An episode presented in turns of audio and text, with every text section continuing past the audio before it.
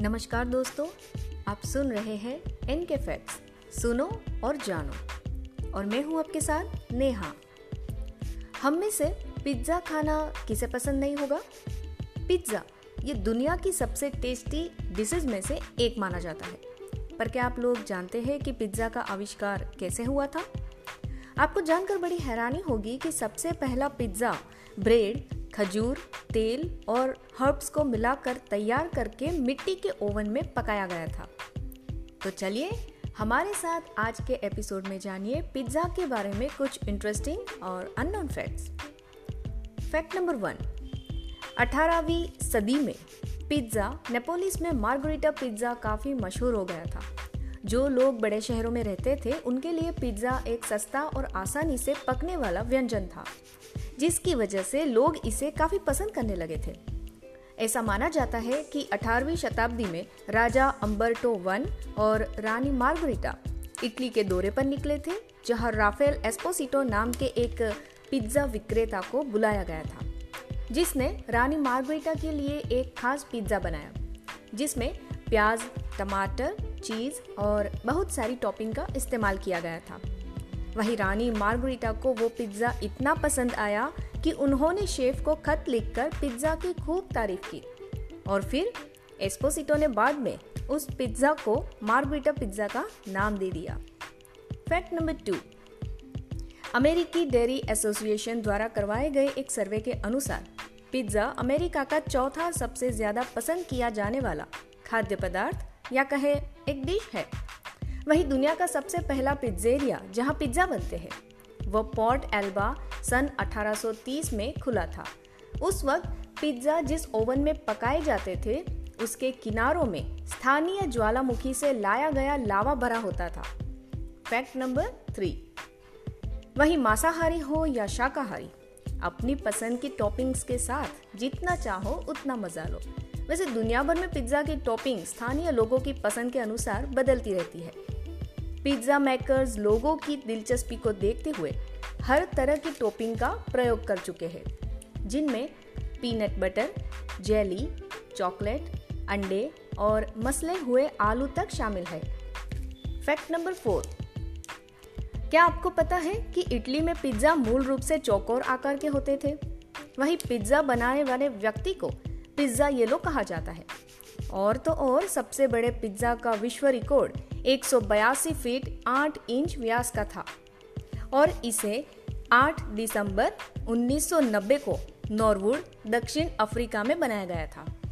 Fact number five. ये जानकारी आपको आश्चर्य करेंगी कि द्वितीय विश्व युद्ध तक संयुक्त राज्य अमेरिका में पिज्जा लोकप्रिय नहीं था।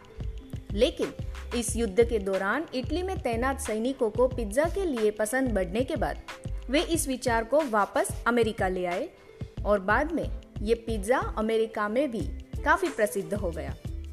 Fact number six.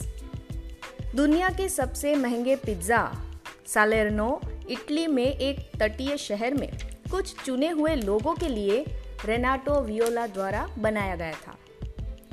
पिज्जा का नाम Louis X L L L है और इसकी कीमत बारह हज़ार अमेरिकी डॉलर है। इसमें ऑर्गेनिक भैंस के दूध से बना मोजरेला चीज़, सात तरह के अन्य चीज़ और पनीर के टुकड़े, मूरे नदी से बनाया हुआ ऑस्ट्रेलियाई गुलाबी नमक, सिलेंटो के झींगा, यानी कि प्रॉन्स मेंटिस प्रॉन्स और लॉबस्टर के साथ मिश्रण तैयार करके सबसे ऊपरी टॉपिंग्स तैयार की गई थी। Fact number seven. Macaulay Honors College के इतिहासकार विलियम ई ने पाया कि नेपल्स के निम्न आय वाले लोग अपने परिवारों के लिए एक सस्ता और आसान भोजन बनाने के लिए आटे पर टमाटर के टुकड़े डालते थे और चीज़ के साथ उसे पकाते थे। वही शोधकर्ताओं के अनुसार टमाटर को उन दिनों जहरीला माना जाता था और इसीलिए पिज्जा को सस्ता खाना माना जाता था। Fact number eight. लोम्बार्डी, जो मूल रूप से एक किराने की दुकान थी, उसने सन 1905 में पिज्जा बेचना शुरू किया। इससे आने वाले वर्षों में न्यूयॉर्क शहर के आसपास कई ऐसे पिज्जेरिया खुल गए, क्योंकि सन 1940 के दशक के अंत तक पिज्जा को एक विदेशी भोजन के रूप में ही देखा जाता था। Fact number nine. हालाँकि सन 1950 के दशक तक पिज्जा एक वैश्विक घटना नहीं थी, यानी कि ग्लोबल फिनोमिनन। लेकिन ये शब्द सदियों पहले का है। इटली का छोटा सा शहर गेटा में एक पांडुलिपि का पहला ज्ञात दस्तावेज़ है, जो नौ सौ सी से है, जिसमें पिज्जा ये शब्द शामिल है। ये बात जो खाद्य इतिहासकार ग्यूसेप नोक्का ने इटली के समाचार पत्र ला रिपब्लिका में बताया था। Fact number ten. ज़रूर, पिज्जा हट, पापा जॉन और डोमिनोज के सॉस और क्रस्ट अलग अलग है। लेकिन क्या आपने कभी भी ये सोचा है कि इन तीनों में चीज़ का स्वाद बिल्कुल एक जैसा ही होता है? अगर आपकी सोच यही है तो आप गलत नहीं है, क्योंकि 2017 फोर्ब्स की एक रिपोर्ट से पता चला है कि लेप्रिनो फूड्स इन तीनों श्रृंखलाओं के लिए मोजरेला चीज़ की आपूर्ति करता है। आशा करते हैं आपको हमारा ऑडियो अच्छा लगा होगा। अगर अच्छा लगे तो ज़्यादा से ज़्यादा लोगों तक ज़रूर शेयर करें। ऑडियो सुनने के लिए धन्यवाद। मिलते हैं आपसे अगले एपिसोड में। तब तक के लिए अलविदा। जय हिंद।